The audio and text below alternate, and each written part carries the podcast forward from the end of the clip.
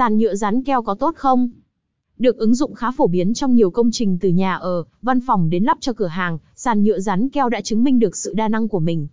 Tuy nhiên, cũng còn nhiều người đang cân nhắc về loại vật liệu nhựa lát sàn này có tốt để lắp đặt cho nhà ở không.